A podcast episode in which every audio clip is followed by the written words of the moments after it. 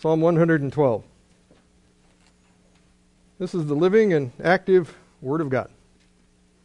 Praise the Lord. Blessed is the man who fears the Lord, who delights greatly in his commandments. His descendants will be mighty on earth. The ge- generation of the upright will be blessed. Wealth and riches will be in his house, and his righteousness endures forever. Unto the upright there arises light in the darkness. He is gracious and full of compassion and righteous. A good man deals graciously and lends. He will guide his affairs with discretion. Surely he will never be shaken. The righteous will be in everlasting remembrance. He will not be afraid of evil tidings. His heart is steadfast, trusting in the Lord. His heart is established. He will not be afraid until he sees his desire upon his enemies. He has dispersed abroad, he has given to the poor.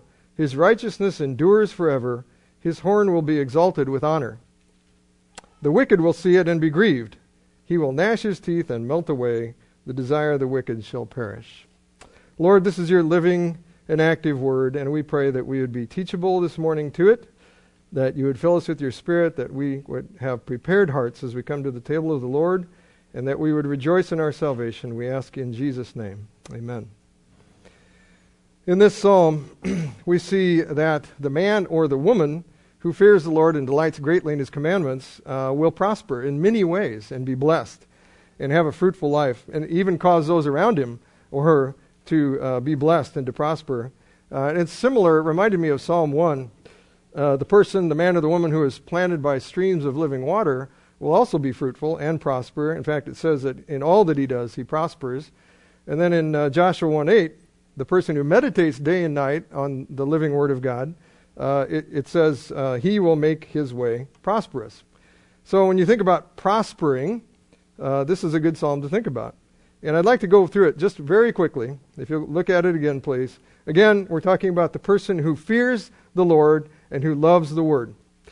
In verse 2, it says, His descendants will be mighty on the earth. Well, one of the ways that these people are blessed is their posterity will be mighty and uh, they will. Uh, this is covenant succession that we've talked about a number of times. And then it says the generation of the upright will be blessed. The Christians around him will be blessed greatly. Uh, wealth and riches will be in his house. He'll prosper materially. Uh, and his righteousness endures forever. He will prosper spiritually. Under the upright there arises light in the darkness. This uh, person has hope even in dark times, even in hard times. He is gracious and full of compassion and righteous. He blesses others by his godliness. A good man deals graciously and lends, so he's able to lend and be gracious with what he has. He will guide his affairs with discretion. In other words, he'll have wisdom. This man will make wise decisions. Um, surely he will never be shaken. He will be stable. He'll be a stable man and give stability to those around him. Surely he will never be shaken. The righteous will be in everlasting remembrance. So he'll have a good name long after he departs. He will not be afraid of evil tidings. He's fearless. His heart is steadfast, trusting in the Lord. Again, he's steady and he's faithful. His heart is established. He will not be afraid until he sees his desire upon his enemies. He will be victorious. He has dispersed abroad. He has given to the poor, so he gives liberally. His righteousness endures forever. His horn will be exalted with honor, so he will be honored. And then the wicked will see it and be grieved because they see in him their doom. They are not that way. And, uh, you know, as you think about this, you know, how uh, does the man uh, who does not fear God, how do they try to, you know, live a long life? How do they try to get prosperity in their own way? You know, how do they do it without obeying the fifth commandment, which we'll talk about in a minute? In a minute, they don't delight in the word. They do not fear God. So when you ask people, how do you, how do you try to live a long, you know, everybody, if you ask, well, yeah, I want to live a long time. Well, how do you do that? Um, you know, how do you prosper? How do you become more prosperous? And how can you be remembered well? How can you have a name that will uh, go on past you? Well, some people I know, they, they exercise a lot. They think, oh, I'm going to live a long time because I'm really good at exercising and I, I take care of my body very well, which you should.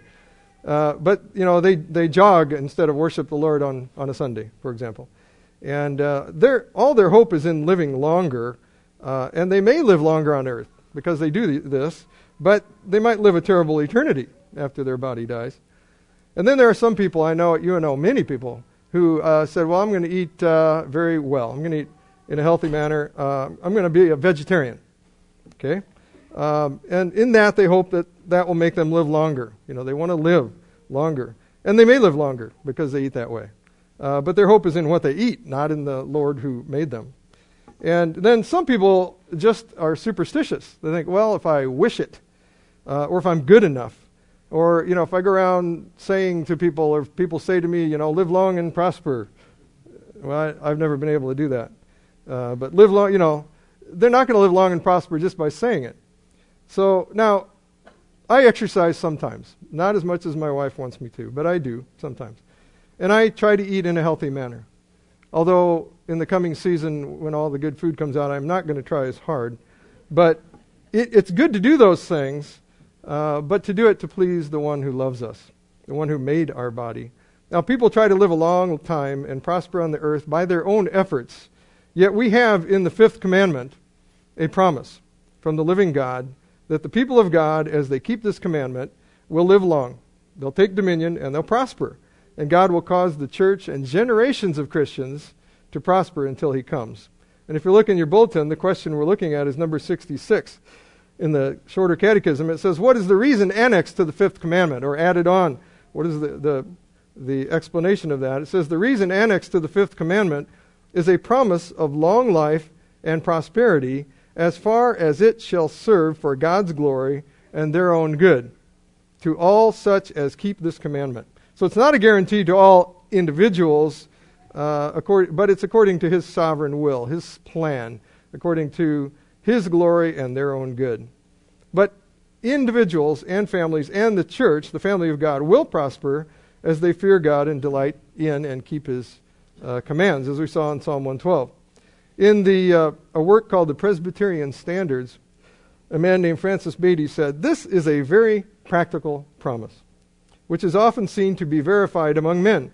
It is true of families properly regulated, of nations rightly governed, and of the church directed according to the Scriptures, that they shall be blessed with long life and useful service. And then Johannes Vos, in his commentary on the larger catechism, said, the general requirement of the fifth commandment being respect for authority in human society, it is clear that where this commandment is obeyed, conditions which make for long life and prosperity will exist. On the other hand, where respect for legitimate authority is lacking, a greater or less degree of anarchy or lawlessness will prevail in human society, and this will tend toward conditions which shorten life and interfere with prosperity. Thus, in the providence of God, Obedience to the fifth commandment will bring a general increase of length of life and prosperity in society. So, families and nations and the church will prosper as this commandment is faithfully obeyed. And, you know, as I thought about this, I thought, isn't the Lord merciful and gracious? He redeems us, He gives us His commands, His law, so that He can bless us. It's just incredible. And part of that blessing is the continual joy that we have in relating with Him and uh, we are reminded of that each week as we come to the Lord's table. And, brothers and sisters, as we enjoy this ceremony, let's praise God for the promise of eternity with the triune God by the sacrifice of his Son, and also for the temporal blessings of his commandments as we keep them by his grace. Let's pray. Lord God, thank you for blessing us with your law, which as we obey, we experience your blessings upon our families and upon our church and our society. Lord, help us to delight in your word and to fear you, and forgive us for being lax in your word. Lord, you are gracious and merciful, slow to anger, and abounding in steadfast love. And we would ask this morning for grace to participate in this ceremony with grateful hearts, and we do so in the name of Jesus Christ, our Lord and Savior. Amen.